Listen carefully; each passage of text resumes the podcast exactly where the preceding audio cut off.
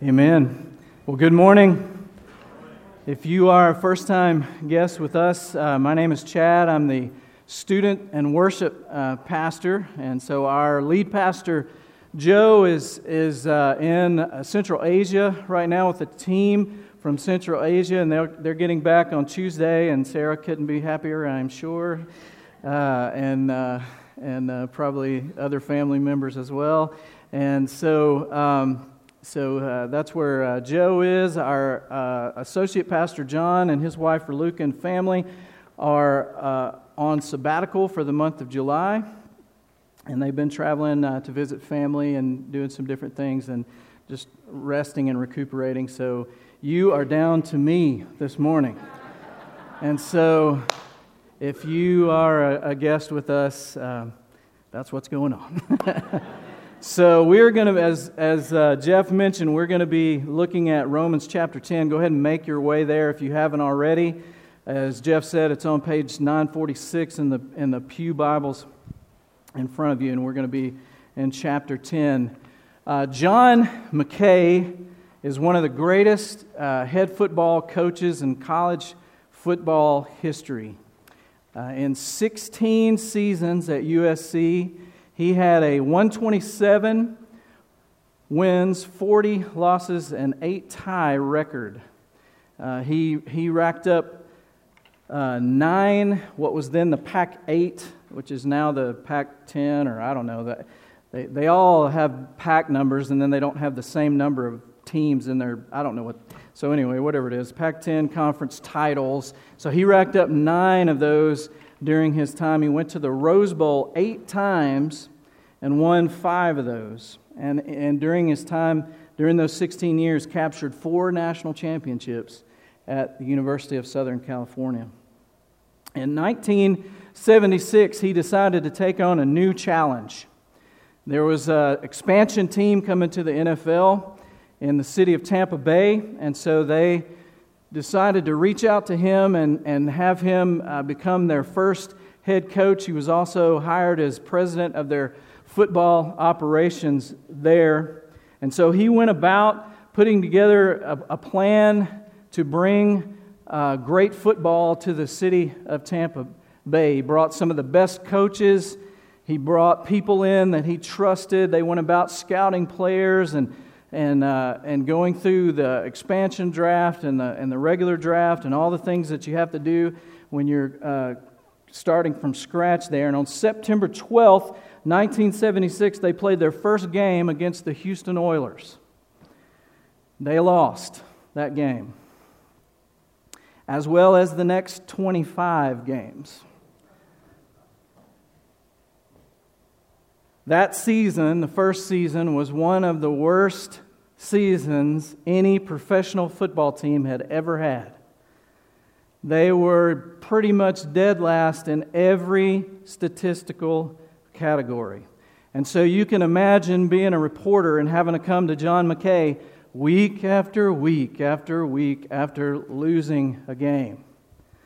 And so one day after a particularly bad loss, they're sitting in a pretty somber uh, locker room, and, and a reporter asked John McKay, he's probably out of ideas, so he just asked him, Coach, you, you have any, any thoughts on your, on your team's execution? And John McKay paused for a moment and he said, After today, I think it's a really good idea.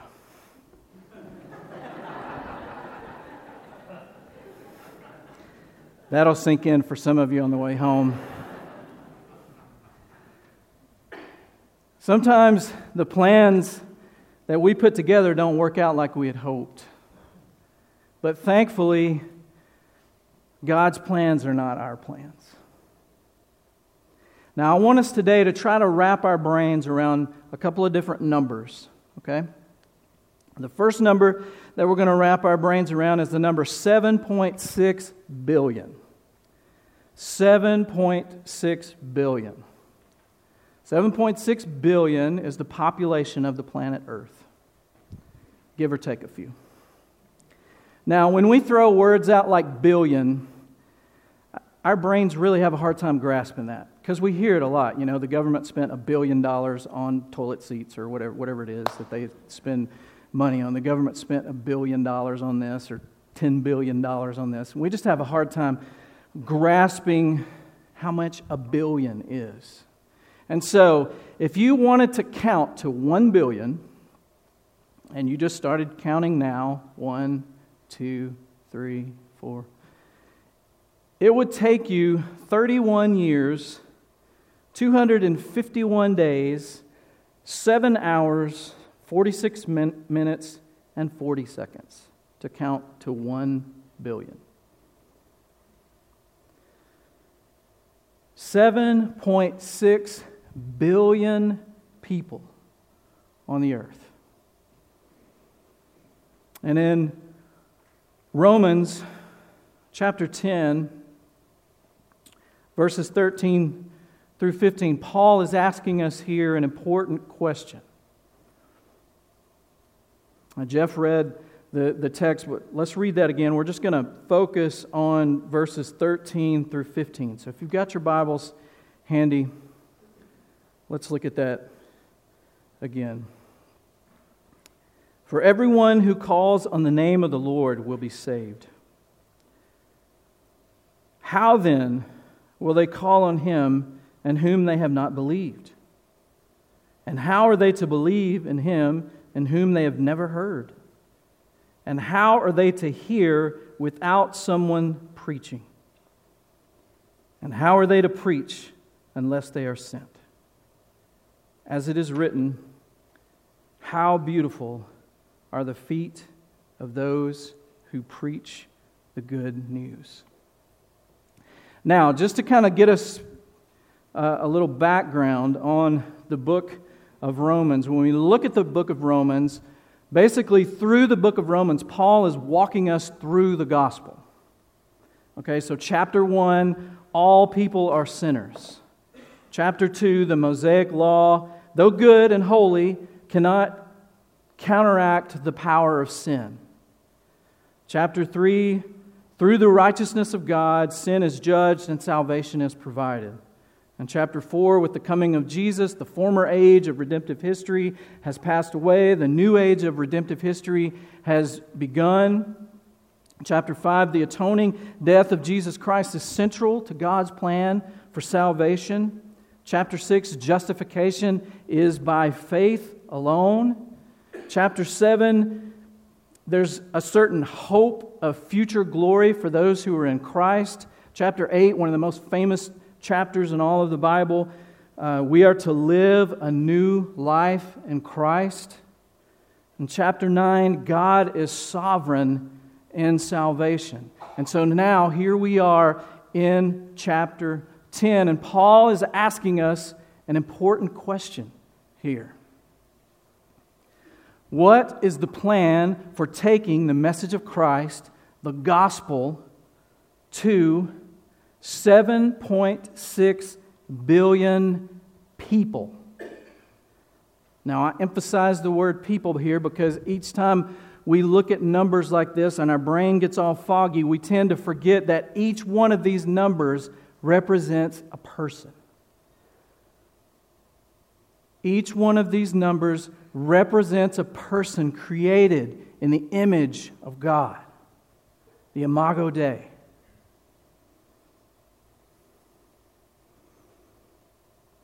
a person that will spend eternity in one of two places. Either in the presence of God, worshiping and enjoying Him forever, or separated from Him for all eternity in a place called hell. Every person Every person in this room, every person in your household, every person in your neighborhood, in your community, in the state, in the world, every person you know will spend eternity in one of two places. Now I want to throw another number at you 2 billion. All right, we talked about a minute ago, uh, kind of got the idea of a billion, so just as a reminder, to count to 2 billion would take about 63 years.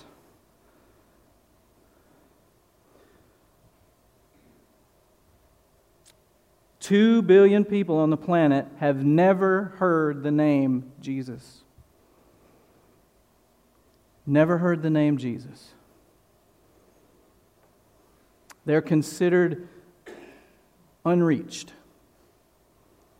And what this means is that less than 2% of their population is Christian, and in many times less than 0.2 of their population. What does this mean? This means they have zero access to the gospel. Zero. There are no churches. There are no Bibles. There's no Christians. Zero access to the gospel. Now, I think as Americans, we have a hard time relating to this, and especially as Americans in the South, because we have churches everywhere. Everywhere. Drive down Nolensville Road just drive down Nolensville Road, and there's churches everywhere. Even in our little community, churches everywhere, which is good. It's a good thing. But we have Christian bookstores, we have Christian radio stations, we have Christian movies, Christian TV programs, heaven help us. We even have Chick fil A. I mean, you can go in there and get that Muzak version of all your Christian favorite songs. I mean, it's everywhere. We have access to the gospel everywhere. And so the idea that even if one of these two billion people wanted to know about Jesus, even if they wanted to know about Jesus, there's nobody to tell them. There's no Bible in their language. They would have to learn a different language to read the Bible to learn about Jesus. Let that sink in. And we got Bibles everywhere. If you're ever looking for a good Bible, the Lost and Found is a great place. There's some really good ones in there. If you're ever, it's right out there on the back corner. I mean, there are Bibles everywhere here. So we, we have a hard time grasping this concept. And even closer to home, in the metro Nashville area, there's about 1.9 million people and growing by some estimates say 100 per day. I saw a meme pop up on one of my feeds the other day that was a skyline of Nashville and it just said, Nashville's full, try Chattanooga. And I was like, yes, that is true. If you drive down I 24, Nashville is full. But in metro Nashville area, we have 92 people groups. 92 people groups. 30 of those people groups are unreached. There are over 150 different languages spoken every day in Nashville. And out of that 1.9 million people, 937, 500,000 of them, if they died today, would spend eternity separated from God.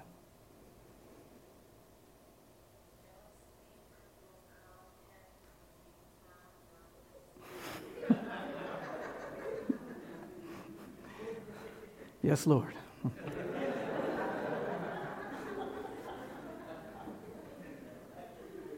Nine hundred thirty-seven thousand five hundred of them, if they died today, would spend eternity separated from God.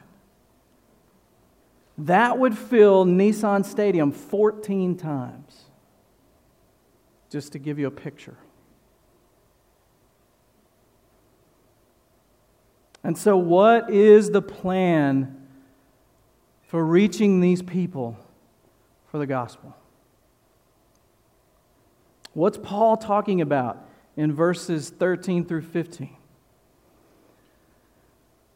David Platt is a, is a pastor of McLean Bible Church and for the moment is the president of the IMB, although he will be stepping down uh, as soon as they can find a replacement for him. And he wrote a book, Radical, and I think he says it best in that book. We are plan A, and there is no plan B. We are plan A,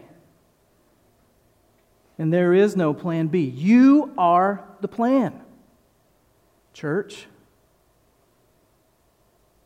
I am the plan. We are the plan for reaching 7.6 billion people. All right, I'm going to, I'm a student pastor, I like participation, so I want participation here. How many of you were led to Christ by another believer? Yeah, look around. Everybody, keep your hands up. Look around. You were led to Christ. Somebody told you about Jesus, and that's how you came, came to Christ. Yeah. Yeah, just about every. That's the way it works. That's how it works. I mean, yes, I have heard stories of God appearing to people in dreams and, and other, you know, things like that. I've heard stories of people going into a hotel room and grabbing the Bible and, and reading the Bible and being saved that way, but it took, a, it took a Christian to put that Bible there. A Gideon put that Bible there. The overwhelming majority of people are led to Christ by other Christians. So, our mission statement here at Providence, it's on the wall as you, uh, as you walk out there. Our mission statement here is, at Providence is we exist to worship and enjoy God and lead others to do the same. And we live this out by gathering, as we're doing today, gathering as a body of Christ, coming together, uh, iron sharpening iron, hearing the Word of God preached uh, sharing each other's burdens, holding each other accountable. We gather. This, this gathering is the most important thing that we as a church do. And that's why we put a lot of emphasis on this gathering. So we do that by gathering, we do that by growing. We grow in groups, small groups, Sunday school, uh, men's and women's groups. And we, we are to also grow uh, individually, grow uh, as, we, as we study the Word daily. We, we, we live this out by serving, by serving our church. So if you're a member of this church, you need to have a place of service in this church. We do that by serving in the church and serving our community. We serve our community in a number of different ways. And we do this by going by going. Going where? Well, John Piper says missions exist because worship doesn't. And so our purpose is to go and make worshipers of God. Go where? We go to our neighbors, to the person right beside you where you live, person across the street where you live, person at the coffee shop, the person at your daughter's dance recitals, uh, whatever it is that you do, those people are your, are your neighbors. So we do it by going to our neighbors and going to the nations. Going to Central Asia, going to the Dominican Republic, going to Peru, going to any place that God puts a burden on your heart. And yes, going to these places that are unreached.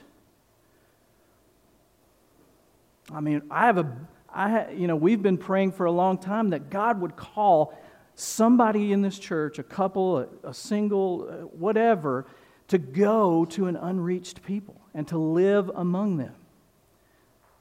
I mean, your, your church leaders have been praying for that for a long time. Jesus gave us this command in, in Matthew 28 19. Go, therefore, and make disciples of where? All nations, baptizing them in the name of the Father and of the Son and of the Holy Spirit. Jesus said, Go. And the word Christian, which is the, the title that we take on when we become a, a follower of Christ, the word Christian means little Christ. And it was actually meant as a derogatory statement at its inception because the people that thought Christianity was ridiculous would look at them and go, Look at those little Christ. They're running around trying to be like Jesus. When in reality, that's exactly what we're supposed to do. We're supposed to be imitators of Christ. And so the life that Jesus lived is now to be lived out through us. To be lived out through us. And so, to understand that we are the plan, understand what Paul is talking about here, we're going to look at a couple of different truths, a couple of different ideas that we find in the book of John. Now, the first idea is that we are to go. Okay, we saw that in Matthew. We see that also in the book of John. And the book of John puts it this way because Jesus was sent. 42 times in the book of John, it refers to Jesus as being sent. Jesus was sent here on a mission. Sent for what? Well, that's the second truth. Jesus was sent here as light to the world. As light to the world. So if we look at John 12, 44 through 46, you don't have to turn there. I'll read it, but if you'd like to, John 12, 44 through 46 says, Jesus cried out and said, Whoever believes in me believes not in me, but in him who sent me. And whoever sees me sees him who sent me. I have come into the world as light, and so that whoever believes in me may not remain in darkness. Now, I would love at some point for Dr. Fred to come up here and just talk to us about the creation of the human eye. What an amazing thing the human eye is. I'm not going to attempt it, but just a, a little, you know. So the human eye, basically takes in light and it turns it into electrodes and it transmits it to the brain, and, and that creates vision. But the key to vision is light. And no time is that more evident than when there's an absence of light. When I was a, a, kid, I used to go to this, we used to take trips to this place called Cumberland Caverns. All right, Cumberland Caverns is up around like McMinnville area. It's pretty close to where I, where I grew up, and we used to take trips up there, and we would spend the night in the cave. and we would take this thing they called the Wild Tour. And I don't know if it's still there. It seems like it would be it would seems like it would be a liability nightmare these days, but uh, but they would do this thing called the Wild Tour, and I just remember like they had this little box, uh, this little box that was made of two by fours, and you had to like be able to fit through the box, or you couldn't go on the tour because the box represented the smallest places that you were going to have to crawl through on the tour. And if you couldn't do that, then you couldn't go.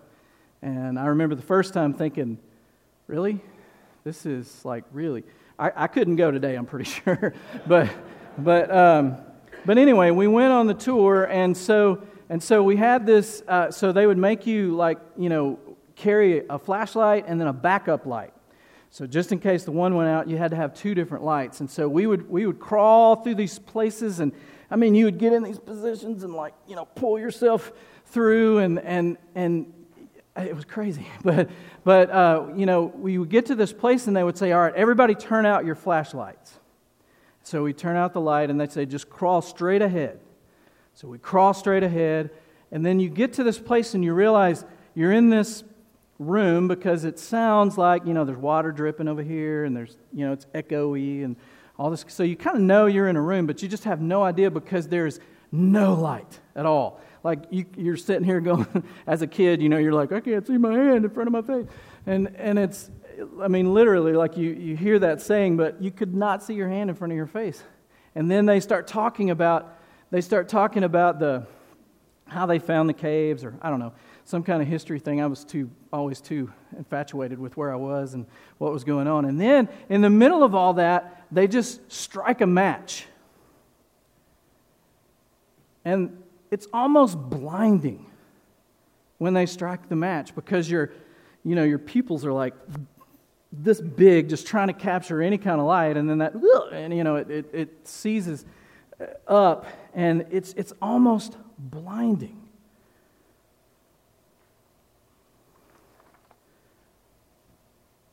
Light is what makes vision possible. And the same is true spiritually. The Bible talks about light as the true knowledge of God. Look again at Romans 10 14. How then will they call on him in whom they have not believed? And how are they to believe in him of whom they have never heard? And how are they to hear without someone preaching? Left to ourselves, we would never discover God. Romans 3 says we have no desire to search for him apart from the prompting of the Holy Spirit. And so when we were in the darkness of this cave, I mean, I couldn't in a, a million years found my way out of this place without light. And throughout the Old Testament, God was progressively making himself known, revealing himself until Jesus came. And we see all that God is in Christ. And we see all that He is incarnate, in flesh. Jesus fully revealed the truth about God and how we could know Him personally. And Jesus, just back again on, in John chapter 12, and Jesus cried out and said, Whoever believes in me believes not in me, but in him who sent me. And whoever, believe, and whoever sees me sees him who sent me. I have come into the world as light so that whoever believes in me may not remain in darkness. And then in John chapter 20, verse 21, Jesus says, As the Father sent me, even so I am sending you. You are the plan. I am the plan. And this is what Paul is asking us in Romans 10 14. Are we to live on mission. And one pastor I said, or I read this week, says it this way God invited you to a relationship with Him because He loves you. He also invited you into a relationship because He loves the people around you.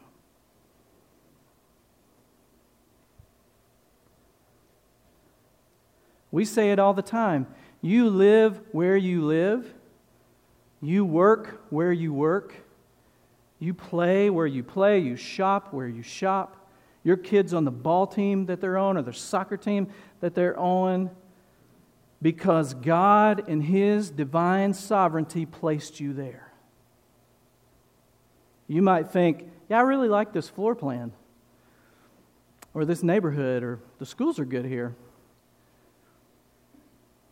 Those things may be true, but God, in His divine sovereignty, placed you there because He loves you and He loves those people around you, and He wants you to be a light in their lives.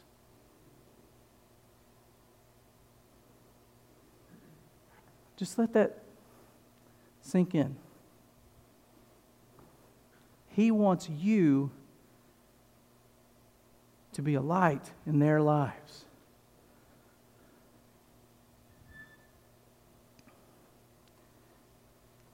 You are the plan. He loves those people so he placed you there.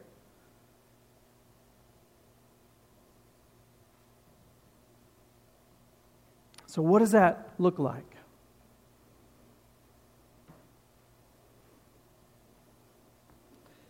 What does that mean?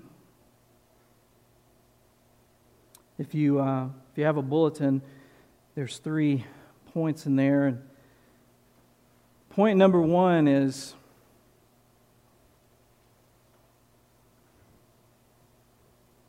So, when we look at this, how do, how do we do this? You don't,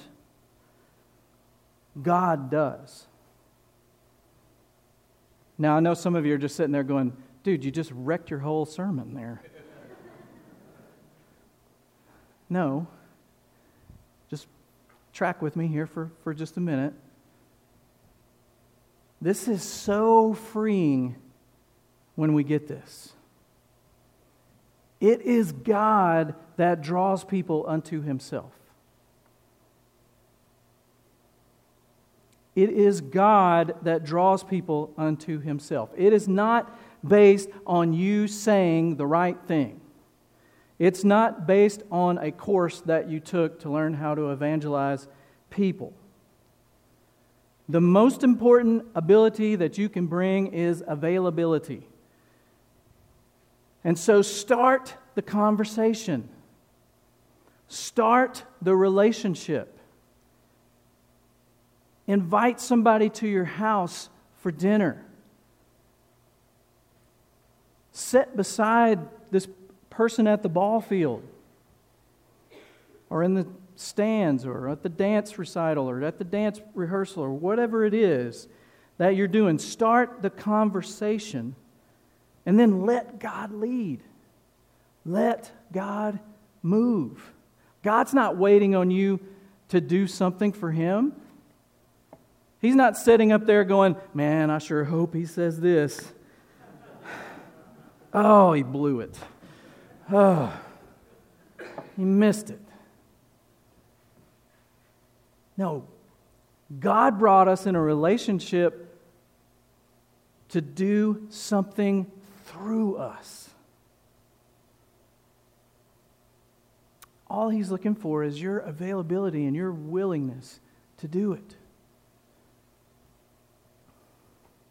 Number two, God does it as I worship and enjoy him. God does it as I worship and enjoy him. John Piper says it this way God is most glorified in me when I am most satisfied in Him. We are compelled to go to our neighbors and to the nations when our satisfaction is in Christ. It's an overflowing of our relationship and our love for the Savior. It pours out of us. We can't help it. When our satisfaction is based in Him, when our satisfaction is based in something other than Christ, then that's where our focus goes. That's where our time goes. That's where our dedication goes. That's where our money goes. If we are focusing on things and, and good things, but if they become God things, then they become bad things. God, little g.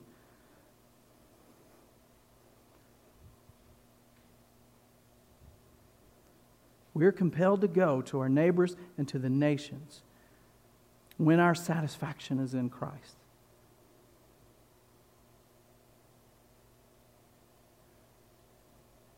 Clyde Cranford says it this way This is real Christianity, a spontaneous overflow of the life of Christ through us.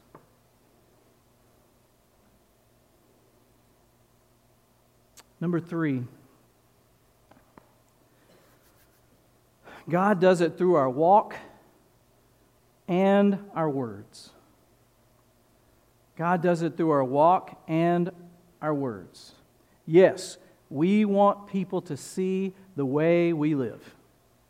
And we want to be a people that look differently. We want to be a people that love differently. But it can't just be that. Look at verse 14 again. How then will they call on him in whom they have not believed? And how are they to believe in him in him in whom they've never heard? And how are they to hear without someone preaching? We need to understand that Everyone who is a believer is a minister to Christ. Now, there are some of us who do that vocationally, but we are all called to be ministers of Christ. We are all called to preach the gospel. We are all called to proclaim. Do you think Paul is writing this just to pastors? Just because it uses the word preaching? No, we're all to preach the gospel. We have to use words. We have to tell people. Now, a little bit ago, we read Matthew 28 19. It says, Go ye therefore and make disciples. And, you know, sometimes we put a lot of emphasis on the word go. And, but in the, in the Greek, the, the emphasis is on make disciples and not go. And the word go is modifying make disciples. So it's, it's really good to think of it this way. Because a lot of times when we, when we hear the word go, we automatically think it means go. Well, it does. It does mean that. But it also means it could be better translated as as you go.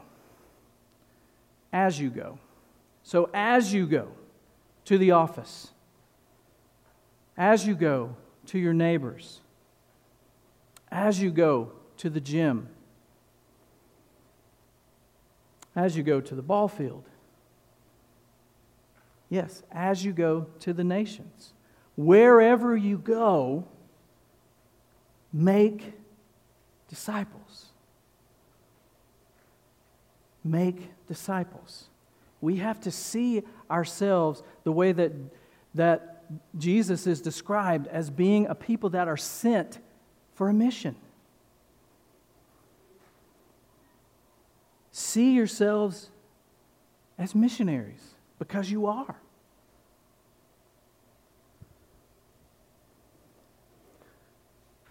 The world wants to see that what we have is better than what they have. 7.6 billion people in the world. And all of them, as Joe said a couple of weeks ago, all of them will glorify God. All of us will glorify God. We will either glorify God as a trophy of His grace and mercy, or as an object of His justice. Either way, we will glorify God. How are they to call on Him in whom they have not believed? How are they to believe in Him in whom they have never heard? And how are they to hear without someone preaching? Church, you are the plan. You are plan A, and there is no plan B. Let's pray.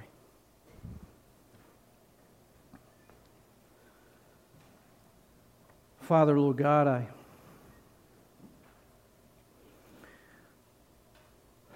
Father, I pray.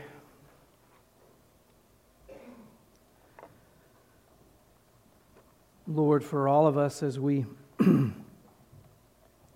as we think on, on these things.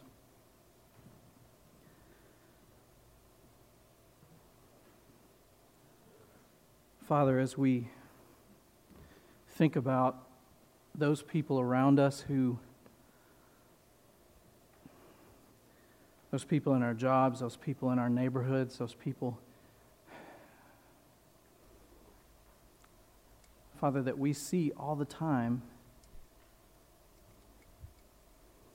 but for some reason don't see ourselves as called to tell them the good news.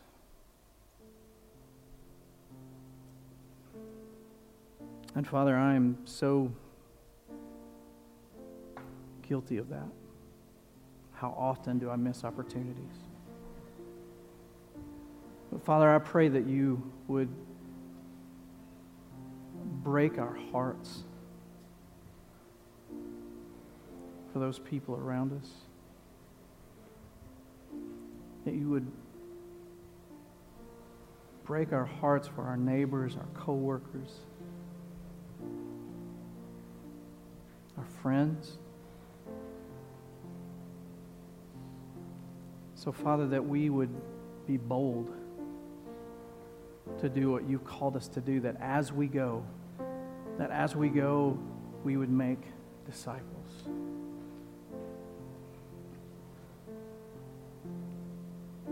Father, thank you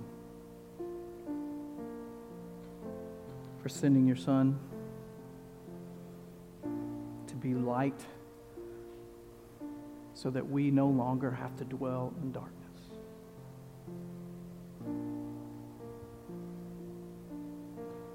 And Father, we just thank you.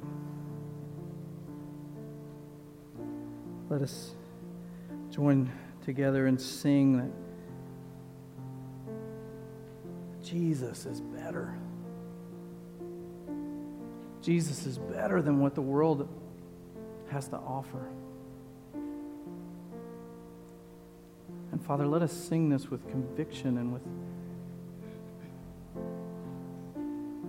Lord, with, um, with hope.